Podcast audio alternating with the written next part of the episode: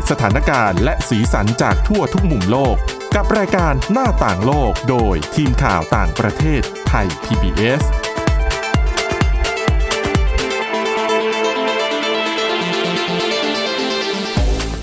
สวัสดีค่ะ ต้อนรับคุณผู้ฟังเข้าสู่รายการหน้าต่างโลกนะคะ อัปเดตสถานการณ์ เรื่องราวทั้งสาระและสีสันจากทั่วทุกมุมโลกกับทีมข่าวต่างประเทศไทย PBS เช่นเคยนะคะ ติดตามฟังกันได้ทุกที่ทุกเวลาผ่านทางพอดแคสต์ค้นหาคำว่าหน้าต่างโลก หรือว่าไปที่เว็บไซต์ www.thaipbspodcast.com นะคะ วันนี้อยู่กันกับคุณทิพย์ตะวันธีรนัยพงษ์และดิฉันวินิษฐาจิตกรีค่ะ สวัสดีค่ะ วันนี้เรามีข่าวที่น่าสนใจเกี่ยวกับความเคลื่อนไหวของออการผ่านกฎหมายในรัฐโอคลาโฮมาของที่สหรัฐ ซึ่งเขา ทำให้การทำแท้งการยุติการตั้งครรภ์เนี่ยกลายเป็นเรื่องผิดกฎหมายอย่างที่แทบจะไม่มีข้อยกเว้น แต่เดี๋ยวรายละเอียดจะเป็นยังไง ค่อยมาว่ากันอันดับแรกขอชวนคุยเรื่องของสถานการณ์ในยูเครนก่อนอย่างที่เราติดตามกันมา อย่างใกล้ชิดโดยตลอดนะคะ ล่าสุดมีความเคลื่อนไหวที่น่าสนใจ หลายอย่างต้องมาไล่เรียงกันอืมทีละประเด็นสองประเด็น อะอย่าง ในมุมของที่สื่อหลายสำนักรายงานกันก็คงหนีไม่พ้นท่าทีของโจไบเดน ประธานาธิบดีสหรัฐ ที่โหล่าสุดมีการออกมาเรียก ตัวปูตินว่าเป็น dictator อืมเป็นเผด็จการเนาะแต่ดิฉันว่า dictator ก็ธรรมดานะจริงคือเหรอถ้าจะให้แรงๆจริง ๆ คือเรื่องของการประกาศว่ารัสเซียฆ่าล้างเผ่าพันธุ์อะอ๋อแบบเรียกว่า genocideด์อืมอืมก่อนหน้านี้มันก็มีคนอื่นแบบเรียก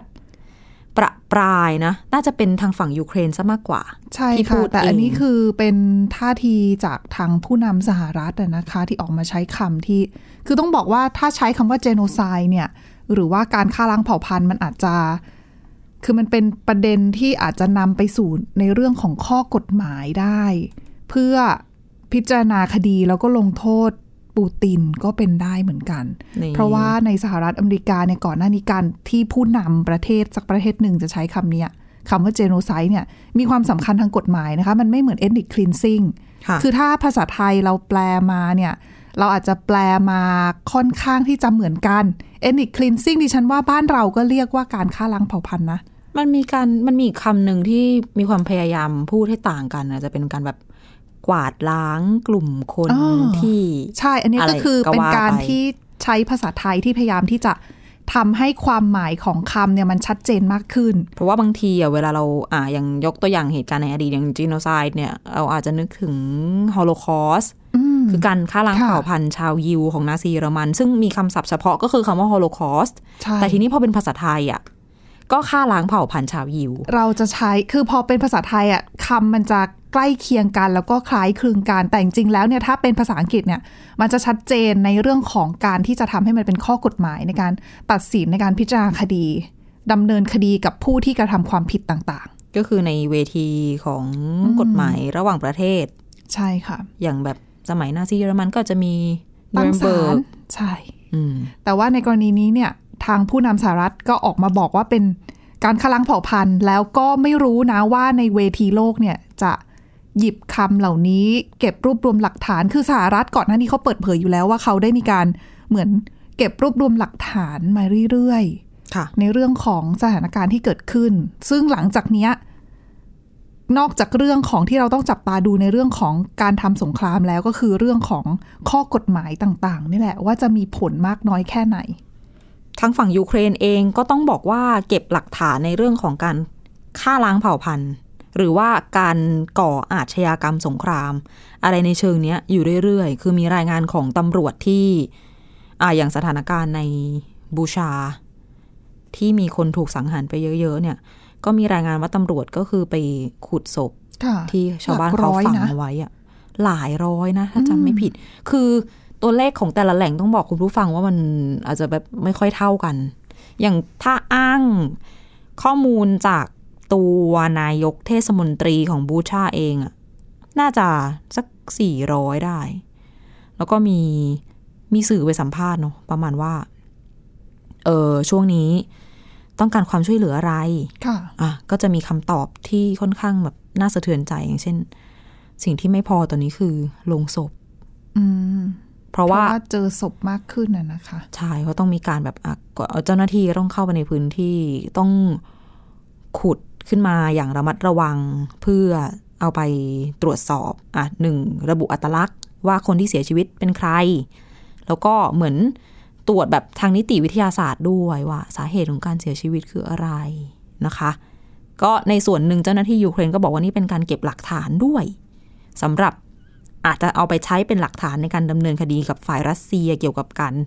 ก่ออาชญากรรมสงครามในอนาคต อืม แล้วท่าทีของไบเดนส่วนไบเดนเองก็บอกนะว่า เออ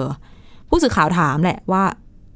มันยังไงเรียกว่าอันนี้เป็นเจโนไซด์เนี่ยตัวไบเดนเองก็บอกว่าเดี๋ยว จริง ๆอะก็คือสหรัฐจะเปิดทางให้ให้เวที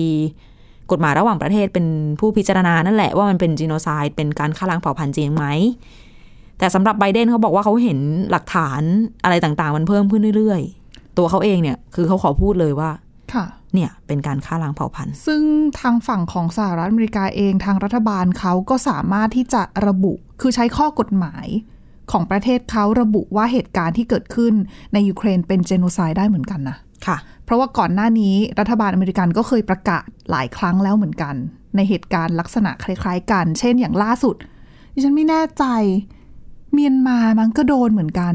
ที่ประกาศว่าเป็นอ๋อ genocideด์ใช่อืมก็คือเรื่องที่เกิดขึ้นกับโรฮิงญาใช่ไหมใช่ค่ะ อืม เพราะว่าไบเดนเนี่ยก็บอกว่าคือสังเกต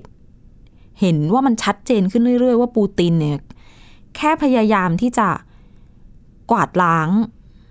ความเป็นยูเครนอะให้มันหมดไป แล้วก็เห็นหลักฐานเพิ่มขึ้นเรื่อย ๆ นะคะ แล้วทีนี้เนี่ยพอมีประเด็น เรื่องการฆ่าล้างเผ่าพันธุ์ก็ไปโยงกับอีกเรื่องหนึ่งที่ยังอยู่ระหว่างการตรวจสอบก็คือเรื่องของการใช้อาวุธเคมีค่ะอุ๊ยในเรื่องนี้เป็นประเด็น Mariupol ใหญ่มาก คือ ยังไม่มีรัฐบาลไหน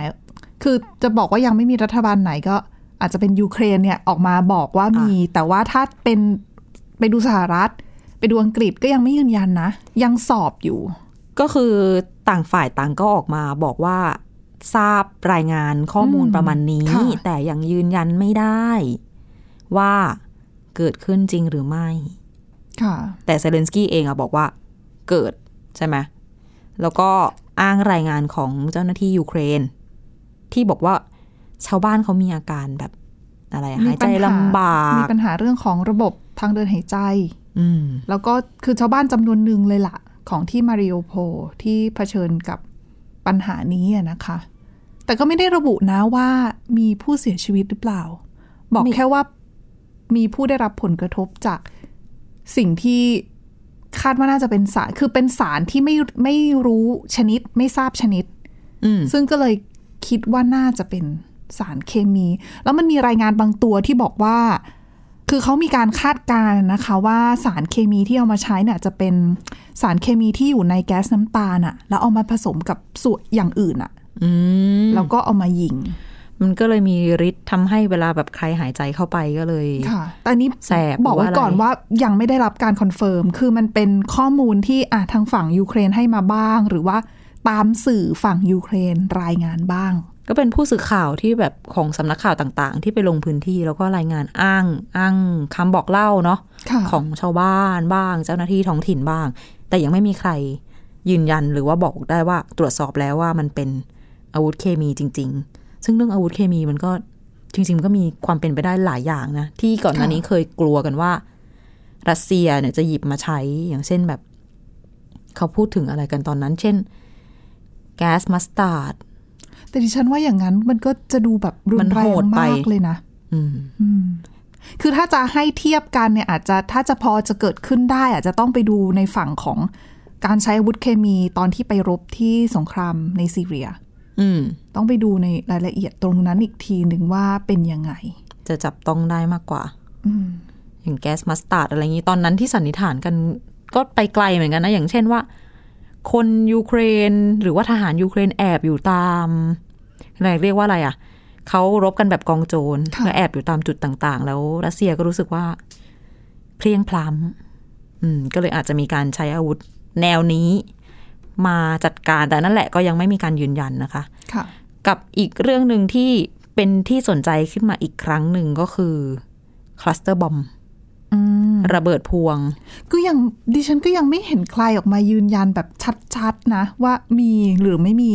คือมันมีนักวิชาการอะที่เขาตั้งข้อสังเกตว่าเขาเห็นภาพของ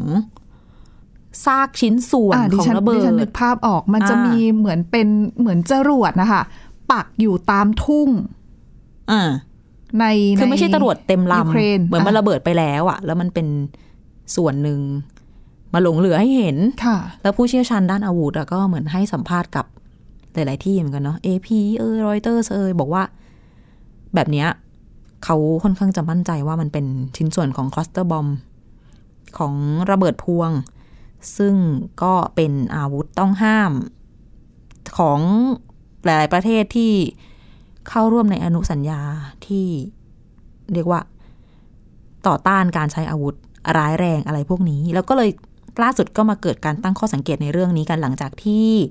สุดสัปดาห์ที่ผ่านมาเกิดเหตุ โจมตีที่สถานีรถไฟ ในครามาตอสกค่ะมีคนเสียชีวิตไปมากกว่า50คนนะคะ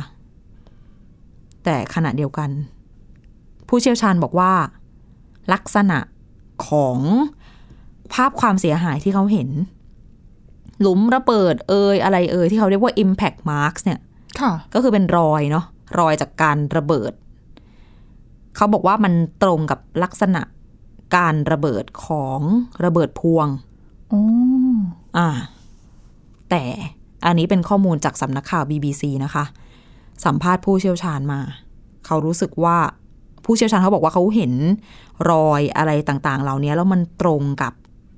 ระเบิดพวงที่เป็นระเบิดลูกย่อยๆอ่าที่สามารถบรรจุในขีปนาวุธชนิดหนึ่งที่กองทัพรัสเซียใช้ได้ แต่ก็ยังไม่ได้มีการยืนยัน จากทางการที่ไหน ปกติคลัสเตอร์บอมคือยิงมาแล้วเขาจะระเบิดกลางอากาศก่อนถูกไหมคะ ก็คือแล้วค่อยมีแตกลูอกอกมาเล็กๆตกลงมาอีกทีหนึ่ง คือดิฉันกำลังนึกย้อนไปถึงข้อมูลจากทางฝั่งสหรัฐอเมริกาที่เขาบอกว่า คือนักวิเคราะห์ที่นั่นเนี่ยเขาประเมินว่า ขีปนาวุธที่ยิงมาน่าจะเป็นขีปนาวุธพิสัยใกล้ ค่ะ อืม ซึ่งถ้าสมมุติว่าเราสามารถผสมขีปนาวุธพิสัยใกล้ชนิดนั้น กับคลัสเตอร์บอมได้ไหม ได้ได้อันเนี้ยอืมคือบทความของ BBC เขาก็อธิบายเอาไว้ว่าเอ่อตัวซากของขีปนาวุธที่เจออะที่ครามาตอส ตรงสถานีรถไฟอะค่ะ เขาบอกว่าเขาเจอซากของขีปนาวุธในยุคอดีตสหภาพโซเวียตที่ชื่อว่าทอชกาทอชกายูดิฉันไม่แน่ใจฉันออกเสียงถูกไหม ซึ่งอันเนี้ยเป็นขีปนาวุธพิสัยใกล้ และสามารถบรรจุหัวรบ ของระเบิดพวงได้ ซึ่งภายในอะมจะสามารถเอาระเบิดลูกเล็กๆอะใส่เข้าไปได้อะค่ะห้าสิบลูก แล้วทีนี้ที่คุณทิพย์ตะวันบอกว่าไม่แน่ใจว่ามันแบบระเบิดก่อนหรือว่าอะไรอะค่ะ ไปดูแผนภาพมาเขาเขียนประมาณว่าเหมือน ตัวขีปนาวุธมันจะเปิดออก แล้วมันจะปล่อยค่ะระเบิดเล็ก ๆ ที่เขาเรียกว่าบอมเบลตระเบิดน้อยๆอะ ปล่อยลงมา มันก็จะกระจายเป็นวก็งเหมือนกว้าพองยิงมาปั๊บแล้วเขาก็แตกออกเปิอีดกอทีอกนึงอ่าแล้วก็กระจายลูกเล็กค่ะๆออกไปจนทั่วอย่างเงี้ยแล้วก็ซากของทอชกายูเนี่ยก็คือสิ่งที่ผู้เชี่ยวชาญเมื่อสักครู่ที่เล่าให้ฟังนั่นแหละ บอกว่า เออลักษณะของระเบิดย่อย มันตรงกับระเบิดย่อยที่เขาเรียกว่า 9n 24 คือ 9n 24 อะค่ะ ซึ่งเป็นระเบิดพวงในยุค อดีตสหภาพโซเวียตที่บรรจุกับขีปนาวุธทอชการุ่นเนี้ยได้อ๋อคือคือก่อนหน้านี้กองทัพรัสเซียเองก็ออกมาบอกนะว่าขีปนาวุธที่ใช้ยิงเนี่ย ที่มีการเปิดเผยตามสื่อต่างๆ เนี่ย เป็นของยูเครน เพราะว่ายูเครนเนี่ยอ๋อใช้ในกองทัพยูเครน ขีปนาวุธตัวเนี้ย รัสเซียไม่ได้ใช้ดิฉันจำได้นี่แล้วรัสเซียเนี่ยไม่ได้มีแผนปฏิบัติการทางการทหาร ในพื้นที่นั้นในจุดนั้นอืมณวันที่เกิดเหตุด้วย อันนี้คือข้อโต้แย้งของทางรัสเซียที่เขาออกมาพูดตั้งแต่ช่วงแรกเลย ใช่ใช่กลาโหมรัสเซียออกมาบอกเลยว่า รุ่นเนี้ยคือฉันไม่ใช้อืมมีแต่บ้านเธอเท่านั้นแหละที่ใช้ค่ะนะคะ ก็ยังไม่มีใครออกมา แสดงความรับผิดชอบหรือบอกว่าอยู่เบื้องหลังเหตุการณ์ที่เกิดขึ้น ดังนั้นก็ยังมีการวิเคราะห์ดูความเสียหายกันไปต่าง ๆ นานาขณะเดียวกันในแถบตะวันออกของยูเครนตรงนี้ก็เตือนกันมาหลายวันแล้วบอกให้ประชาชน รีบ ค่ะอพยพอืมเพจุดราะว่าสำคัญของสถานีรถไฟที่ครามาตอฟก็เพราะว่าเป็นจุดอพยพ ที่ยังอยู่ในความควบคุมของกองทัพยูเครนเพียงจุดเดียวนะ แต่ว่ามันอยู่นอกดอนบาสใช่ไหม มันถัดออกมา ใช่ค่ะ อืม อืม แต่ว่าคือจุดนั้นเนี่ย เป็นจุดที่ยูเครนเขาอ้างว่าเคยเกิดเหตุ โจมตีคือเขาเขาอ้างนะคะว่าไม่กี่วันก่อนหน้านั้นเนี่ยทางกองทัพรัสเซียพยายามที่จะโจมตีเพื่อป้องกันไม่ให้มีขบวนรถไฟออกไปจากสถานีรถไฟ ณจุดนั้น คือเหมือนเป็น คือก่อนหน้านี้ต้องบอกแบบนี้ก่อนว่ายูเครนเขาให้ชาวยูเครนทางการยูเครนให้ชาวยูเครนเร่งอพยพออกจากพื้นที่ทางตะวันออกของประเทศ เพราะว่ารัสเซียจะยกระดับการโจมตีค่ะ ดังนั้นเนี่ยคนก็เลยพยายามที่จะอพยพออกไป แต่ว่าเส้นทางในการออกจากพื้นที่ทางตะวันออกของยูเครนณ ปัจจุบัน ตอนนั้นเนี่ยส่วนใหญ่อยู่ภายใต้การปกครองภายใต้อำนาจของกองทัพรัสเซียหมดแล้ว ก็ทั้งล้อมไว้แล้วทั้งยึดได้แล้ว ใช่ค่ะทั้งสิ้แล้วเหลือเพียงแค่เส้นทางเดียวในการออกนอกพื้นที่ก็คือที่ครามาทอร์สก์ค่ะ ดังนั้นชาวยูเครนจำนวนมากเอ่อในกรณีนี้คือการออกจากพื้นที่ไปในฝั่งของยูเครนที่ไม่ได้โดนบีบออกไปทางฝั่งรัสเซียนะคะ อืมเออดังนั้นเนี่ยก็เลยจะมีชาวยูเครนจำนวนมากทยอยอพยพผ่านเส้นทางนี้ แต่ว่าก็เดินทางออกไปนอกพื้นที่ไม่ได้เนื่องจากทางยูเครนอ้างว่ารัสเซียพยายามโจมตีอยู่ทำให้รถไฟเนี่ย วิ่งไปที่ลางอ๋อออกนอกเมืองไม่ได้ เพราะเขาต้องวิ่งออกทางตะวันตกเออก็เลยมันก็ทิศออกไม่เดียวอยู่ได้แล้ว ดังนั้นเนี่ยประชาชนเลยมาออกันอยู่ที่สถานีรถไฟที่ครามาตอฟค่ะเป็นจำนวนมากบางสื่ออ้างว่ามีถึง 4,000 คนอืมก่อนที่ผ่านไปสองสามวันไม่กี่วันก็เกิด ยิงขีปนาวุธโจมตีมาที่ที่สถานีรถไฟแห่งนี้ก็เลยมีผู้สูญเสียเกิดขึ้นค่ะอืมซึ่งสถานการณ์ทางตะวันออกของยูเครนเนี่ยยังต้องจับตามอง เพราะว่า ตัวรัฐบาลยูเครนเองตัวเซเลนสกี้เองก็บอกว่า โอ้โห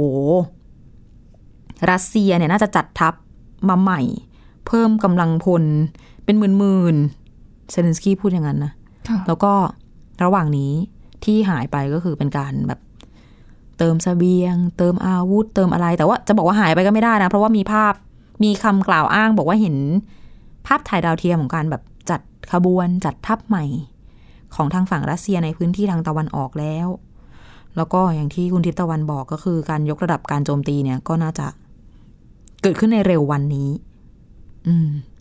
ในส่วนของมาริโอโพลเองก็น่าจะเป็นจุดที่เป็นจุดยุทธศาสตร์สำคัญ คือรบกันมานานมากนะ แต่ก็ยังยึดไม่ได้สักทีสำหรับรัสเซีย เหมือนมันยังเหลือถ้าดูจากแผนที่ของความพื้นที่ที่กองทัพรัสเซียสามารถยึดครองได้มันจะเหลือบริเวณตรงแบบเหมือนเป็นไข่แดงอะค่ะในมาริ u โพลอยู่ส่วนหนึ่งที่เขายังเข้าไปยึดไม่ได้ส่วนรอบๆเนี่ยเขาล้อมไม่หมดแล้ว อย่างที่เรารายงานกันไปมี คนติดอยู่ข้างในอาหารการกินก็ไม่มีนะคะ แล้วก็ขณะเดียวกันก็ยังมีกลุ่มแบ่งแยกดินแดนของยูเครนเองอะที่รัสเซียหนุนหลังก็ไปสู้รบในมาริ u โพด้วย อันนั้นก็ยืนยันว่าจะเปิดฉากจะเดินหน้าสู้รบต่อไป ซึ่งสถานการณ์ด้านนี้ก็ต้องติดตามมันอย่างใกล้ชิดนะคะ มีอีกประเด็นหนึ่งที่เป็นข่าวขึ้นมา ล่าสุดก็คือเรื่องของการจับกลุ่มตัว จะเรียกว่าคนสนิทของปูตินจะถูกไหมดิฉันว่าได้ เพราะว่าตัวของคนคนนี้ไม่ใช่ตัวของคนคนนี้ดิฉันคิดว่าน่าจะเป็นปูตินเนี่ยเป็นก็อดฟาเตอร์ของลูกหรือหลานของคนลูกสาวนี้ลูกสาว ลูกสาวใช่ไหมเป็นเขาเรียกพ่อทูนหัว อ่าค่ะ คนนี้ก็คือวิกเตอร์เมดเวชุก นะคะ เป็นนักการเมืองยูเครน เป็นแกนนำฝ่ายค้านที่ก่อนหน้านี้ถูกดำเนินคดีข้อหาก่อกบฏแล้วก็ลงโทษกักบริเวณในบ้านพักแต่ว่า ไม่กี่วันหลังจากที่ หลังจากที่รัสเซียเปิดฉากบุกยูเครน ช่วงปลายเดือนกุมภาพันธ์ที่ผ่านมา เขาก็หนีออกไปได้สำเร็จแล้วทีนี้หน่วยข่าวกรองของยูเครนเนี่ย ก็เปิดปฏิบัติการพิเศษแล้วก็จับกลุ่มตัวได้เขาก็จับมีได้ยังไงเนาะเขาพูดแต่ว่ามันเป็นปฏิบัติการเหมือนแบบฟ้าผ่าเนาะอืมแล้วก็มีความเสี่ยงอันตราย ค่ะ เห็นอีกทีก็คือเห็นเป็นภาพโดนเป็น mugshot แล้วอ๋อโดนจับถ่ายภาพนะคะแล้ว ใส่กุญแจมือแล้วหน้าตาอิดโรยนะคะเมดเวดชุกวัย67ปีเนี่ย ทีนี้มันก็นำมาสู่ข้อเสนอของวโลดิมีเซเลนสกี้ผู้นำยูเครนที่เสนอกับปูตินว่า เอาแลกตัวกันไหมค่ะเอาเมดเวดชุกไปแล้วก็ให้รัสเซียเนี่ยปล่อยตัวบรรดาชายหญิงชาวยูเครน ทหารเอ่ยอะไรเอ่ยที่รัสเซียจับเป็นเชลยศึกไปนะแต่ว่าเนี่ยแหละอืมสถานการณ์ ไม่ธรรมดาในพื้นที่ ยังต้องติดตามกันอย่างใกล้ชิดนะคะ ชวนเปลี่ยนประเด็นข้ามไปคุยที่ฝั่งสหรัฐบ้าง ที่โปรยกันไว้เดี๋ยวจะไม่ได้คุยค่ะนะ เรื่องของกฎหมาย ยุติการตั้งครรภ์การห้ามพูดง่ายๆแล้วกัน การห้ามทำแท้งค่ะ ในรัฐโอคลาโฮมาของที่สหรัฐ เป็นข่าวขึ้นมา เพราะว่าตัวของผู้ว่าการรัฐ เพิ่งจะลงนามผ่านกฎคือผ่านกฎหมายนี้แล้ว แล้วผู้ว่าการรัฐก็ลงนาม ลงนามเปิดทางให้ ก็คือสรุปง่าย ๆ คือการทำแท้งอะกลายเป็นเรื่องผิดกฎหมาย ในรัฐโอคลาโฮมาไปแล้ว โดยเขาให้ข้อยกเว้นเนี่ยเฉพาะในกรณีที่ผู้หญิงที่ตั้งครรภ์เนี่ยมีเอ่อมีความจำเป็นทางมีข้อจำกัดด้านสุขภาพอะนะเขาเรียกว่าเป็น เขาใช้คำว่า medical emergency อะคือภาวะฉุกเฉินทางการแพทย์ก็ต้องหมายถึงอาการเจ็บป่วยอะไรอื่น ๆ หรือว่าอาจจะตั้งครรภ์แล้วไม่ว่าอาคันเป็นพิษเอ่ยอะไรเอ่ยที่เสี่ยงต่อชีวิตของของคนเป็นแม่ อันนั้นก็คือให้ทำแท้งได้ ไม่ขัดต่อกฎหมาย แต่ในกรณีอื่น ๆ ที่ตกเป็นที่วิพากษ์วิจารณ์แล้วก็มีคนให้ความสนใจเยอะเนี่ยก็คือ แม้ว่าเหยื่อของการกรณีที่ผู้หญิงคนหนึ่งถูกข่มขืนแล้วตั้งท้อง หรือการตั้งครรภ์เกิดจากการมีความสัมพันธ์กันในสายเลือดเดียวกัน ที่เรียกว่า incest ไม่ใช่ข้อยกเว้นทำแท้งไม่ได้ค่ะแม้ว่าจะ เป็นเหยื่อข่มขืนมาก็ตามก็ดังถือนั้นว่าเป็นเข้มงวดมาก มันก็ะสุดเนี่ยทางอืมโดยทางตัวผู้ว่าการรัฐ เขาให้คำอธิบายไว้ประมาณว่า เออ อย่างเราเนี่ย อาจจะมองหรือหลายๆคนอาจจะมองว่า เหยื่อของการข่มขืนไม่ได้ต้องการที่จะมีทายาทดังนั้นการทำแท้งเปิดทางให้ทำได้ แต่สำหรับตัวเคเ n นสติทเนี่ย เขาบอกว่า ต่อให้เด็ก ที่เกิดเขาไม่ขึ้นมีมาความในผิท้ดองใช่ อย่าเอาบาปของพ่อออันนี้เรียกว่าโปรไลฟ์แบบสุดๆเลยนะเขาก็พูดเองว่าเขาโปรไลฟ์อย่าค่ะเอาบาปของของคนเป็นพ่อมาไว้ที่ตัวลูก ลูกยังไงก็เกิดขึ้นมาแล้วก็มีสิทธิ์ที่จะมีชีวิตต่อ แต่เขาก็ไม่ได้มองมุมกลับไงอืมในฝ่ายของผู้หญิงที่ที่จะต้องดูแลเด็กคนนี้ ใช่มันก็แรงไปเหมือนกัน ทั้งชีวิต แล้วตัวเด็กอีกว่า โอเคมีสิทธิ์ในการมีชีวิต แต่โตขึ้นมากับแม่ที่ที่ได้ตัวเองมาด้วยวิธีไหน แล้วตัวเองเด็กคนนั้นอะ จะโตขึ้นมายังไงจะต้องเจอกับอะไรบ้างนั่นน่ะอสิย่างคะเงี้ยแต่ว่าเขาก็ยืนยันว่าความเคลื่อนไหวนี้ในฐานะของผู้ว่าการรัฐเขาบอกว่าเขาขอเป็นตัวแทนของชาวโอคลาโฮมาสี่ล้านคนเนี่ยที่สนับสนุนการปกป้องรักษาชีวิต แล้วก็เขาก็อยากให้รัฐโอคลาโฮมาเนี่ย เป็นรัฐที่ pro life มากที่สุดในสหรัฐค่ะนะก็เลยกำหนดโทษเดี๋ยวดิฉันยังไม่ได้พูดถึงเรื่องโทษค่ะผู้ที่ละเมิดกฎหมายนี้นะคะ ก็คือทำอ่าไม่ว่าจะเป็นการทำแท้งหรือพยายามทำแท้งเนี่ย จะถือว่าเป็นความผิดอาญา เป็นความผิดอาญาที่มีโทษสูงสุด คือโทษปรับ 1นึ่งแสนดอลลาร์สหรัฐ หรือประมาณ 3 ล้าน3แสนกว่าบาท หรือจะต้องรับโทษจำคุกสูงสุดในเรือนจำของรัฐระดับรัฐน่ะสิบปี หรือทั้งจำทั้งปรับ โอ้โหสิบปีเลยนะคะสิบปีมันแรงมาก มันก็คล้าย ๆ เหมือนแบบโทษ เอ่อข้อหาฆ่าคนตายใช่ไหมในระดับประมาณนั้น ซึ่งนั่นแหละพอมันโทษมันแรงขนาดนี้แล้วเขาบอกว่าไม่มีบทยกเว้น สำหรับแม้กระทั่งกรณีที่เป็นเหยื่อการข่มขืนก็แต่ดิฉันว่าอย่างเรียกนี้น่าจะใช้คือถ้าสมมุติว่ามีกรณีอุ้ยแต่ก็พูดยาก ดิฉันกำลังนึกไปถึงเรื่องของการที่ถ้าสมมุติว่าเกิดกรณีขึ้นแล้วยกในเรื่องของผลคำตัดสินในศาลสูงสุดมาโรวีเวดเนี่ยเหรอ ใช่ เอามาหักล้างได้หรือเปล่า ซึ่งอันเนี้ย ก็ยังไม่รู้อีกว่าจะมีใครไปยื่นศาค้านลหรือคัดเปล่าค้านหรือเปล่าอืถ้าไม่มีเนี่ยป็ไปได้กฎหมายนี้จะมีผลใน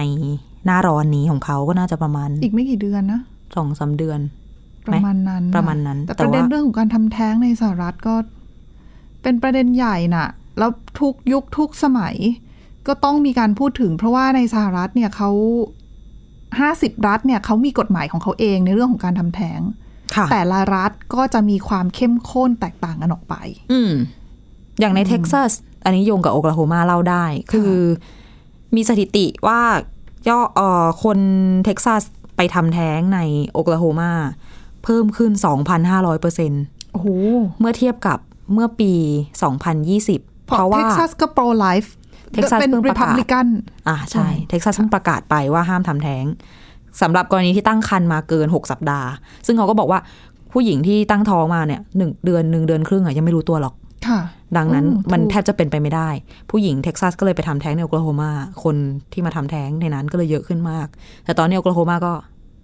นั่นแหละ ก็ต้องไปที่อื่นแทน ใช่ แต่นั่นคือคนที่มีทางเลือกไงแต่มีคนอีกจำนวนไม่น้อยที่ไม่มีทางเลือกเหมือนกันนะคะแต่เมื่อโอคลาโฮมาแบนแล้วต่อไปเนี่ย แถบนั้นอะก็จะไม่มีค่ะตรงไหนแล้วที่จะไปทำแท้งได้ก็ สำหรับคนที่ประสบชะตากรรมอะไรที่แบบ ไม่ควรจะเจอนะก็ต้องเป็นเรื่องที่ต้องถกกันต่อไป หรือต้องดูกันต่อไปว่าจะมีใครคัดค้านไหมนะคะอะและนี่คือเรื่องราวที่นำมาฝากกันสำหรับรายการหน้าต่างโลกนะคะคุณผู้ฟังติดตามฟังเรากันได้เช่นเคยผ่านทางพอดแคสต์ทุกที่ทุกเวลานะคะ ค้นหาคำว่าหน้าต่างโลกค่ะ วันนี้เราสองคนและทีมงานทั้งหมดลาไปก่อน สวัสดีค่ะ สวัสดีค่ะ Thai PBS podcast. View the world via The Voice.